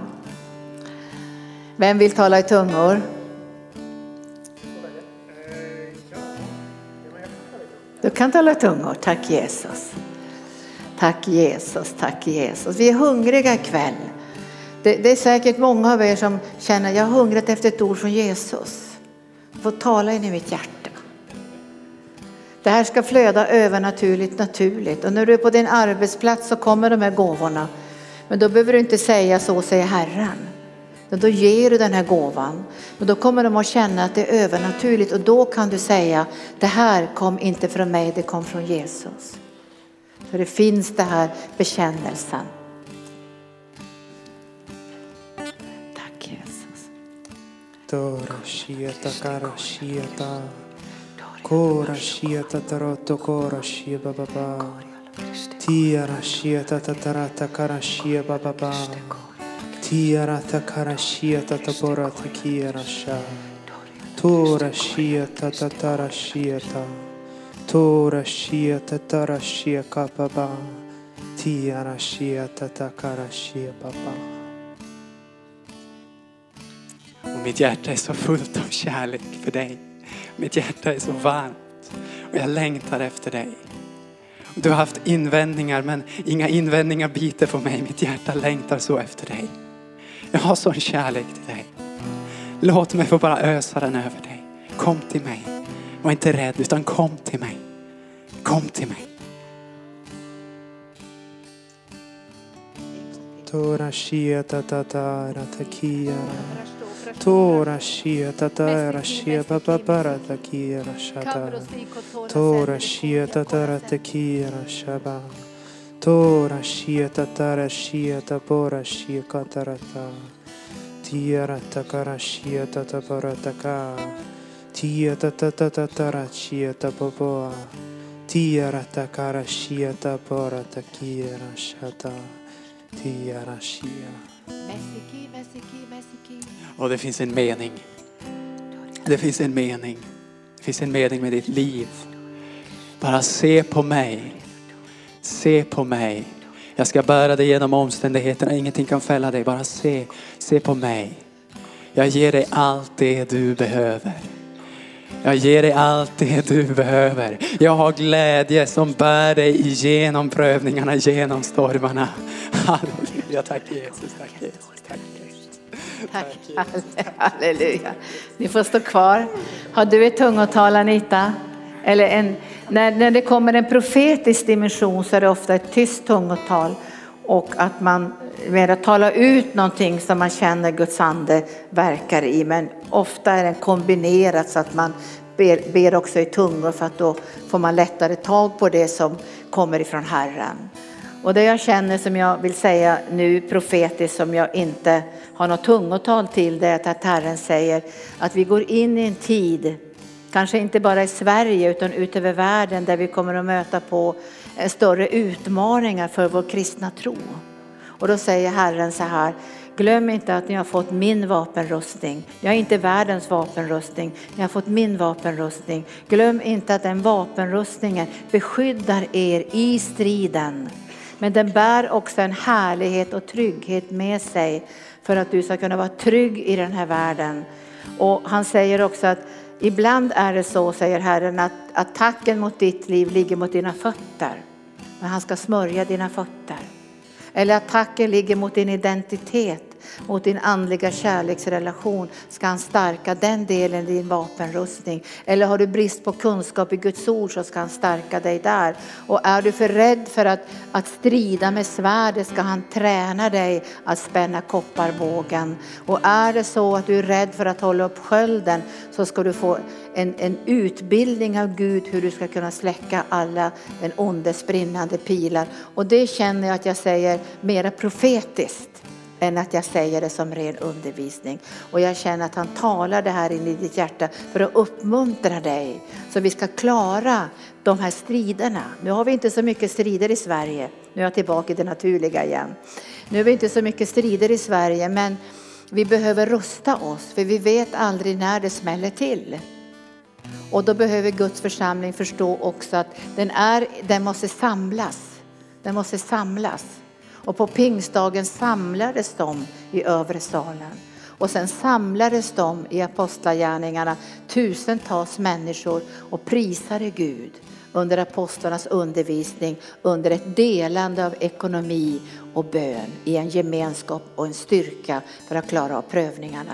Och i apostlagärningarna fyra kan ni läsa om fruktansvärda prövningar, för de predikar helande. Då blir de förbjudna av den staten. Eller de ledarna i, det, i Israel då. Ni får inte predika i det namnet längre. Ni får inte be för sjuka. De förbjöd dem att göra det. Men de har en excellens. Kommer ni ihåg vad de sa? Vi kan inte låta bli att tala om vad vi har sett och hört. Och skulle vi lyda människor mer än Gud. Här fanns en excellens och styrka som de flesta kanske inte har idag. Men vi är på väg in i att ha den här excellensen. Så att vi kan säga, till och med när de säger, ja men då kastar vi er i brinnande ugnen och dödar er. Och säger vi, även om Gud inte skulle rädda oss, så kommer vi ändå inte att böja oss. Och det här ska vi också be ikväll, för det här är ett verk av den heliga ande. Det är inte pumpa upp musklerna, utan det är något som Gud har gett oss för att klara av det här. Och vi önskar ju, pastor Gunnar och jag, alla våra ledare och hela församlingen här, att få mer och mer del av en övernaturlig dimension. På riktigt alltså. På riktigt. Alltså vi kan ju låtsas de här grejerna och börja nu säga nu ska du skratta Sten, ha ha ha hi hi hi. Det funkar inte. Du kan låtsas en liten stund, men när man löser ut smörjelsen över, över Guds folk, då kommer den glädje som kommer med hjälpen från den heliga ande. Så det här är ingenting som vi ska pressa fram nu, utan vi ska be till Gud under den här hösten. Att vi får den här längtan också efter mer av den heliga ande. Anita, du har något profetiskt. Lite lovsång. Brassi, brassi, brassi, kitosi, koti, kosi. Du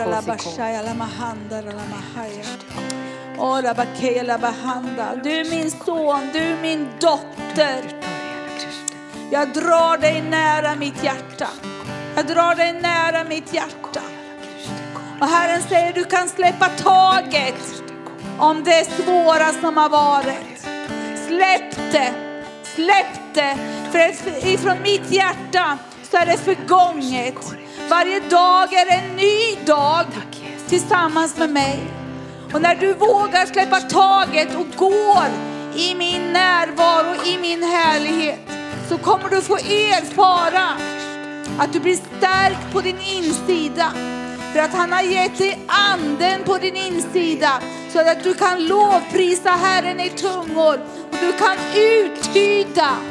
Och ju mer du, du söker mitt hjärta, så kommer du att bli befäst i ordet. Så att du känner min närvaro. Du känner mitt hjärta. För jag är för dig. Jag är inte emot dig. Jag är för dig i alla avseenden. Så kommer du få erfara att kraften kommer att vara där. Och du ska få erfara att varje dag är som en gåva. Det är inte en mörk dag, utan det är en ljus dag. Där Jesus bara ska vara för dig. Och du ska erfara att kraften fullkomnas i dig. Kraften ifrån Herrens ande. Och där kommer han att använda dig. Just i den situation som du står i, i din arbetssituation, så kommer du att erfara att Herrens ande är där. Och han kommer att lägga orden i din mun. Så du får erfara att du kan ge svar som du aldrig har gett förut. Därför att hans smörjelse är det. Och det kommer att ge dig en gudomlig glädje. En gudomlig glädje där du går bedjande fram. Så låt Herrens ande bara uppliva din insida. Och se inte bakåt utan se framåt. För den givna banan tillsammans med Herren ska du vandra i namnet Jesus. Amen. Halleluja. Vi ska göra så här. Jag vet inte om jag känner rätt, men jag fångar upp så här att en del av er har blivit lite trötta. Och jag tror att själva pandemin har gjort oss trötta. För vi behöver Guds ord varje dag. Eller varje söndag om man säger så. Många har inte klarat av att komma på mötena på grund av pandemin. Gunnar och jag har ju varit här varje söndag. För vi har haft två möten varje söndag. Men jag vet ju själv att när jag inte har fått del i Guds ord så här tillsammans med er, då kan jag också känna en trötthet faktiskt. Det går inte att förklara som... beroende av, inte bara att läsa Bibeln själv, men jag är beroende av er. Att se er, se er kärlek och att vi tillsammans söker Herren. Men är det så att du har en trötthet, och det är inte fysisk trötthet, det är mer en andlig trötthet som du känner av. Då ska vi lösa ut den heliga andes vederkvickelse. Och de här syskonen nu som har flödat i anden, de ska liksom gå ner här i gångarna och lösa ut den här vederkvickelsen. För Gud säger till Israels folk när de lämnar Egypten: nu ska ni inte trampa upp vatten som jag gjort under fyrtio år i Egypten. För ni kommer att få ett så stort land, så vattnet måste komma från himlen. Och vi kan inte trampa upp vattnet, det funkar inte. Det går ett tag sådär, men vi måste få det här vattnet från himlen.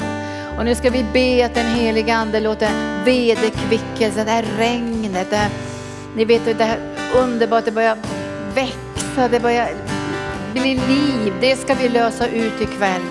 Och sen ska vi också lösa ut sen en längtan efter mer av Gud. Och vi ska inte bli knäppa här i arken, men vi ska ge utrymme för anden. Så att vi kan få både reaktioner och manifestationer av den heliga ande. Och en utrustning på ett övernaturligt sätt. Men gå ut i gångarna nu och så ber vi vederkvickelse. Vederkvickelse, det är ett gammalt vackert ord. Men regn, vatten. Bara sträck ut era händer och så flödar ni med anden. Korasing, korasing, korasing, korasing. Vederkvickelse, kom i heligt ande vid regnet. Kom i regnet nu Jesus, kom i regnet.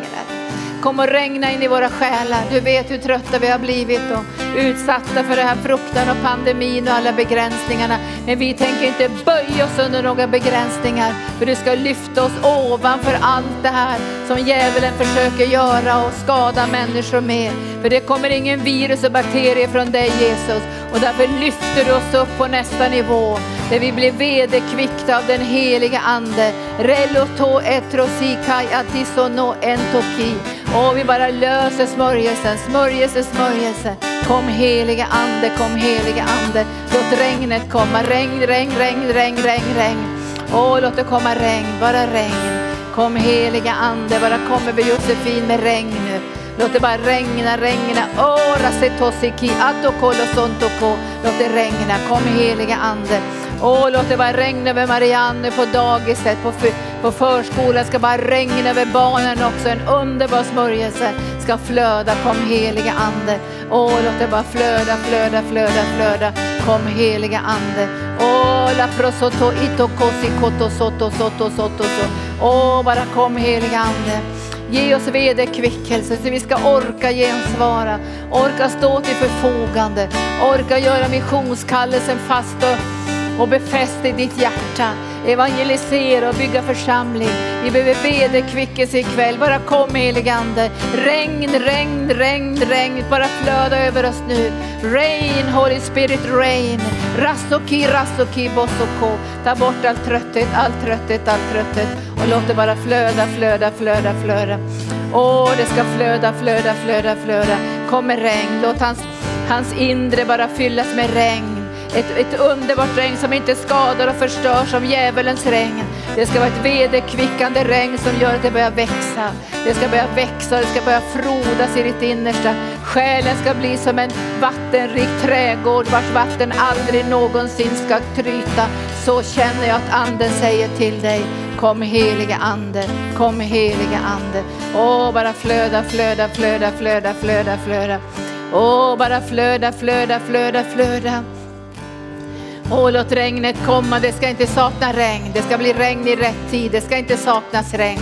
Det ska inte saknas regn, nej det ska inte saknas regn. Det ska inte saknas regn, karabondrosi. Det saknas inte regn hos Jesus. Nej, det saknas inte regn. Kom heliga ande. Åh, rasentoria la kairia. Åh, det ska komma vederkvickelse, Guds regn, Guds regn, Guds regn. Guds helande och Guds regn. Det är Guds regn ikväll. Vederkvickelse och ny glädje ska strömma från ditt liv. Kom heliga ande. Åh, ny glädje, vederkvickelse. Tack Jesus, tack Jesus, tack Jesus. Åh, det regn, det regn, det regn, det regn. Kora centoria, tack Jesus, regn. Åh, det flödar regn, regn, regn, regn. Kora bresento kitoria la seidia. Bara sjung ut nu. Let it rain. Tack Jesus. Åh, låt det regna nu Jesus. Underbart vårregn och höstregn. Kom heliga ande, låt det regna. Låt det regna, låt det regna. Åh, vederkvickelse ikväll. All trötthet och onaturlig djävuls trötthet ska släppa. Åh, tack Jesus, tack Jesus, tack Jesus.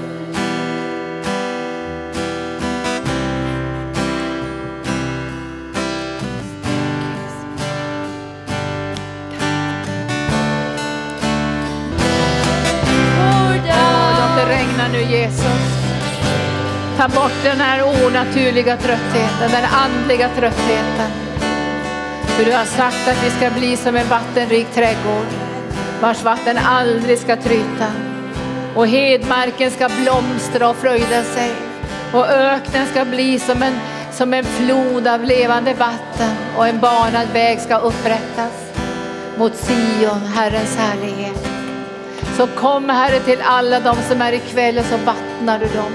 Du vet, Herre, vi behöver din vattning, Herre, för att kunna förbereda oss för andeutgjutelse och förnyelse. Och en övernaturlig dimension i den heliga ande. Där vi kan flöda i anden på våra arbetsplatser. Be för sjuka, predika evangelium. Och inte fångas av världens tankar och meningar och åsikter. Vi är bundna till ordet, vi är bundna till Jesus. Vi är bundna till andens nådegåva. Och vi är så tacksamma att vi har trons ande. Trons nådegåva.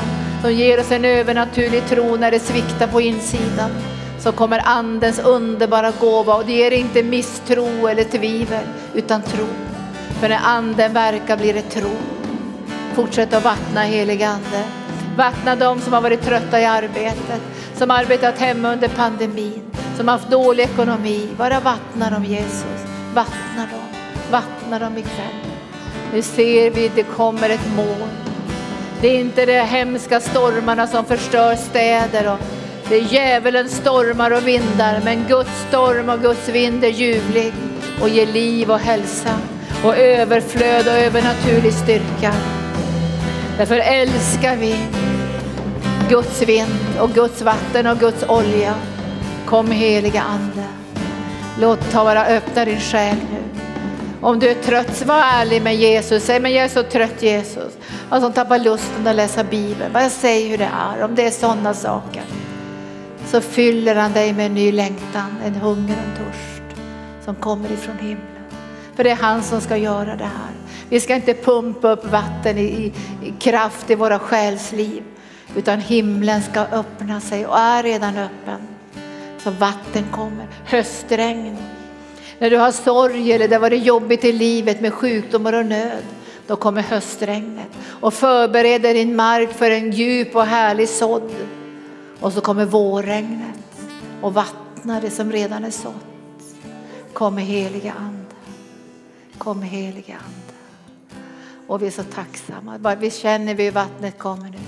Jag känner själv hur vattnet kommer. Jag blir förnyad. Han rör vid min vilja. Jag vill följa dig. Ingen tröghet i min vilja längre. Låt mina känslor vattnas. Och glädjen ska bli allt starkare i våra liv.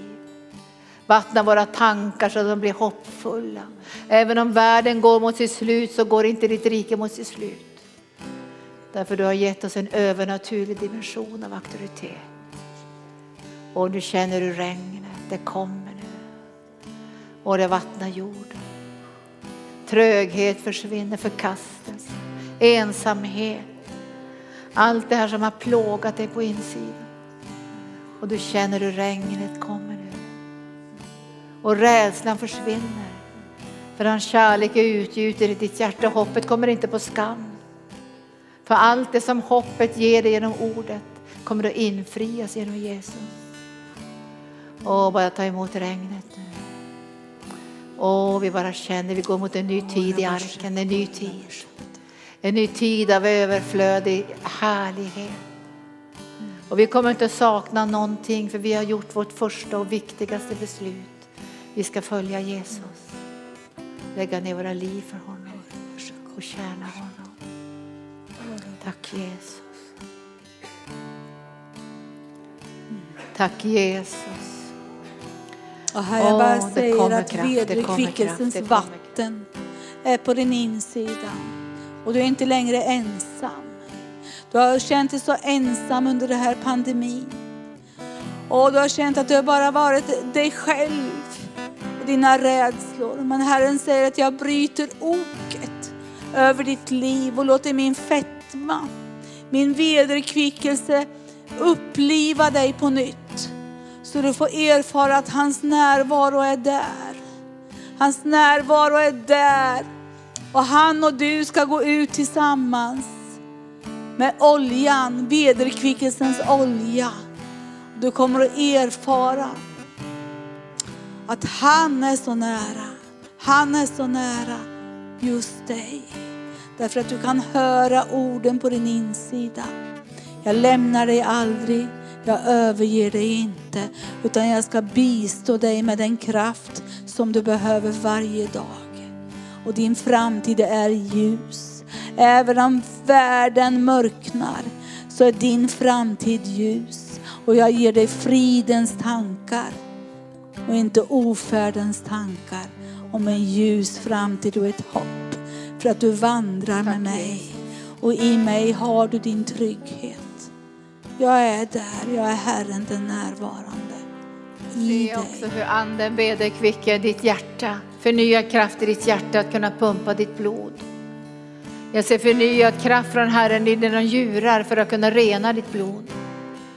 Jag ser förnyad kraft som strömmar in i din lever nu för att rena din kropp från slagg. Jag ser hur Herren rör vid dina inre organ. De ska vederkvickas genom den heliga ande för att upprätthålla dig i hälsa. Så kom nu heliga ande. Jag ser någon som är trött i sina fötter och knän. Jag bara löser så bresteki atrosoria keiria vederkvickes i namnet Jesus. Ta emot nu i dina knän, i dina fötter, i dina ben som har varit så tunga och trötta. Resikabatosi amo ombrosikiti. Jag löser smörjelsen. För du ska bli ung så nytt som en örn. Du ska kunna springa som en hjort. För vederkvickelse kommer till dina ben. Och jag ser också Gud vederkvicker någonting i dina, din hörselgångar. Någonting som har gjort att du får sån yrsel. Den heliga ande vederkvicker dina hörselorgan. Och balansorgan i, din, i, din, i dina öron. I Jesu namn så löser jag vederkvickelse över balansorganen nu. I Jesu namn. Reprosopo apoki. Tack Jesus. Åh, vi prisar dig, vi prisar dig, vi prisar dig, vi prisar dig. Ora basheia la bashando la bahondo. Ora bakirli beha. Och Herren bara vidrör ditt blodtryck just nu.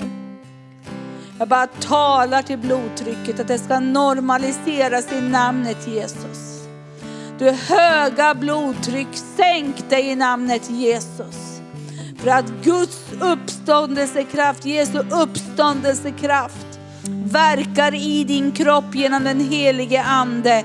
Och den helige ande är där och normaliserar blodtrycket utifrån Guds hjärta. För där är det normalt. I namnet Jesus. Jag bara löser in helande smörjelsen i ditt liv just nu. I Jesu namn. Beslut mitt barn, säger Herrens ande. Du har haltat på två sidor. Och du har känt i ditt hjärta att du har haltat. Men nu ska jag ta dina knän och dina fötter och föra dem samman på den väg som jag bestämt. Men jag önskar att du ikväll ska göra det här beslutet och säga ditt hjärta. Jag vill lämna världen och jag tänker följa dig Jesus. Herren säger ikväll så är du in the valley of decision. För att du ska kunna ta nästa steg och komma till nästa nivå av härlighet. Nästa nivå av tro behöver du göra det här beslutet. Säg hjälp mig Herre. Att bli stadig i min gång tillsammans med dig. Att inte vackla fort jag möter människor som vacklar. Inte ta felaktiga beslut när jag ser andra göra det. Ikväll så ska du be att Herren ska stabilisera din gång. Och du gör det här beslutet ikväll. Jag ser att det går så djupt i ditt hjärta. Det är som ett beslut. Och det bästa och det bästa kommer att ske i ditt liv. För den som vinner sin själ förlorar sin själ. Men den som förlorar sin själ för Jesus skull, han vinner sin själ. Och är du här ikväll som har kommit ut i världen och du känner att det här med att vandra med Jesus ligger så långt borta. Men ikväll har du känt knackningen på nytt. Och du kanske är här ikväll som inte ens känner Jesus som frälsare. Men ikväll så är det ditt beslut att öppna ditt hjärta för honom. Och sen är det anden som föder dig på nytt. Du kan inte föda dig själv på nytt. Men du kan ta beslutet. Jag öppnar mitt hjärta för dig Jesus. Sen kommer anden och gör miraklet. Och föder dig på nytt. Ta beslutet ikväll. Säg jag tar emot dig som frälsare och Herre. Gör beslutet. Vackla inte längre. Lev inte i världen och sen i Guds rike. Vackla inte längre. För det finns krafter i rörelse som tänker dra bort dig från Guds kallelse. Så vackla inte. Be om en stadig gång. Inte se till höger eller vänster. Utan se på Jesus. Och så går du på din givna bana. Och du kommer inte att tränga någon annan. För den bana som du går på är beredd för dig. Ända som du var formad i din moders liv. Beredde Gud just den här banan för dig. Herrens ande verkar nu. Nu går vi in i det sista i mötet här. Att vi säger till Herren, och det är inget tvång över det heller. Men jag vill säga det som andra pastor tillsammans med pastor Gunnar och Anita som är äldsta och alla andra ledare här. Att vi vill ge utrymme för den helige ande. Både i individer men också till oss tillsammans. Så vi kan vara en övernaturlig församling. Som tillsammans kan vara trofasta, överlåtna, brinnande och rotade i Jesus. För att kunna göra Guds vilja i den här yttersta tiden. Så vi ber om hunger och törst nu. Att ge utrymme för den heliga ande. Där det blir sunt och vackert och starkt. Där vi kan bygga någonting som består, som klarar stormar och utmaningar. Och vindar och torde. För vi har fäst vårt hjärta på Jesus. Och vi sviker inte varandra. Vi står tillsammans med dig Jesus. Amen. Som en mur mot mörkret. Nu kommer Guds ande och väcker den här hungern och törsten. Och längtan. Och vi bara ger utrymme för dig heliga ande. Kom på nya sätt. Rör dig på ett nytt sätt. Gör saker som du vill. Men vi vet här att visionen du har gett oss. För över trettio år sedan den består. Amen. Halleluja. Helande, upprättelse och förlåtelse. Tack, Jesus. Och söka upp de förlorade. Föra tillbaka de vilsegångna. Vi ber att visionen ska få brinna i varje hjärta. Varje hjärta här i Arken ska brinna av den himmelska visionen. Och vi ska kunna höra tillsammans vad anden säger till församlingen. Vi ska inte ha splittringar och stridigheter. Det ska vara som frid. Och ändå ska det vara vilt och underbart och djärvt. Och ändå är det som frid. Så kom nu heliga ande och väck i våra hjärtan. De som inte är här också Jesus, bara väck det här i deras hjärtan. I Jesu namn.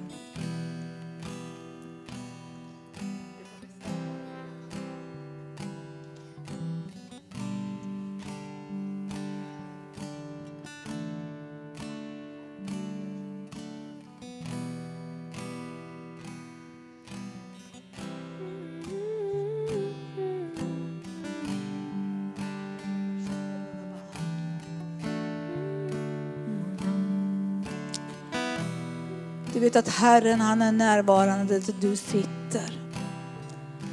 Där betjänar han dig och han har betjänat dig under det här mötet. Men om du känner så här att du kom hit för att du skulle få handpåläggning och känner att jag måste ha det för jag rycker till mig av hörntofsen av Jesus genom handpåläggningen. Då är du välkommen fram så ska vi smörja dig med olja och lägga vår hand på dig. Tala ut liv över dig i namnet Jesus. Annars så får du sitta ner här och bara vara inför Herrens ansikte någon minut till. Men lovsångarna liksom bara tonar lite.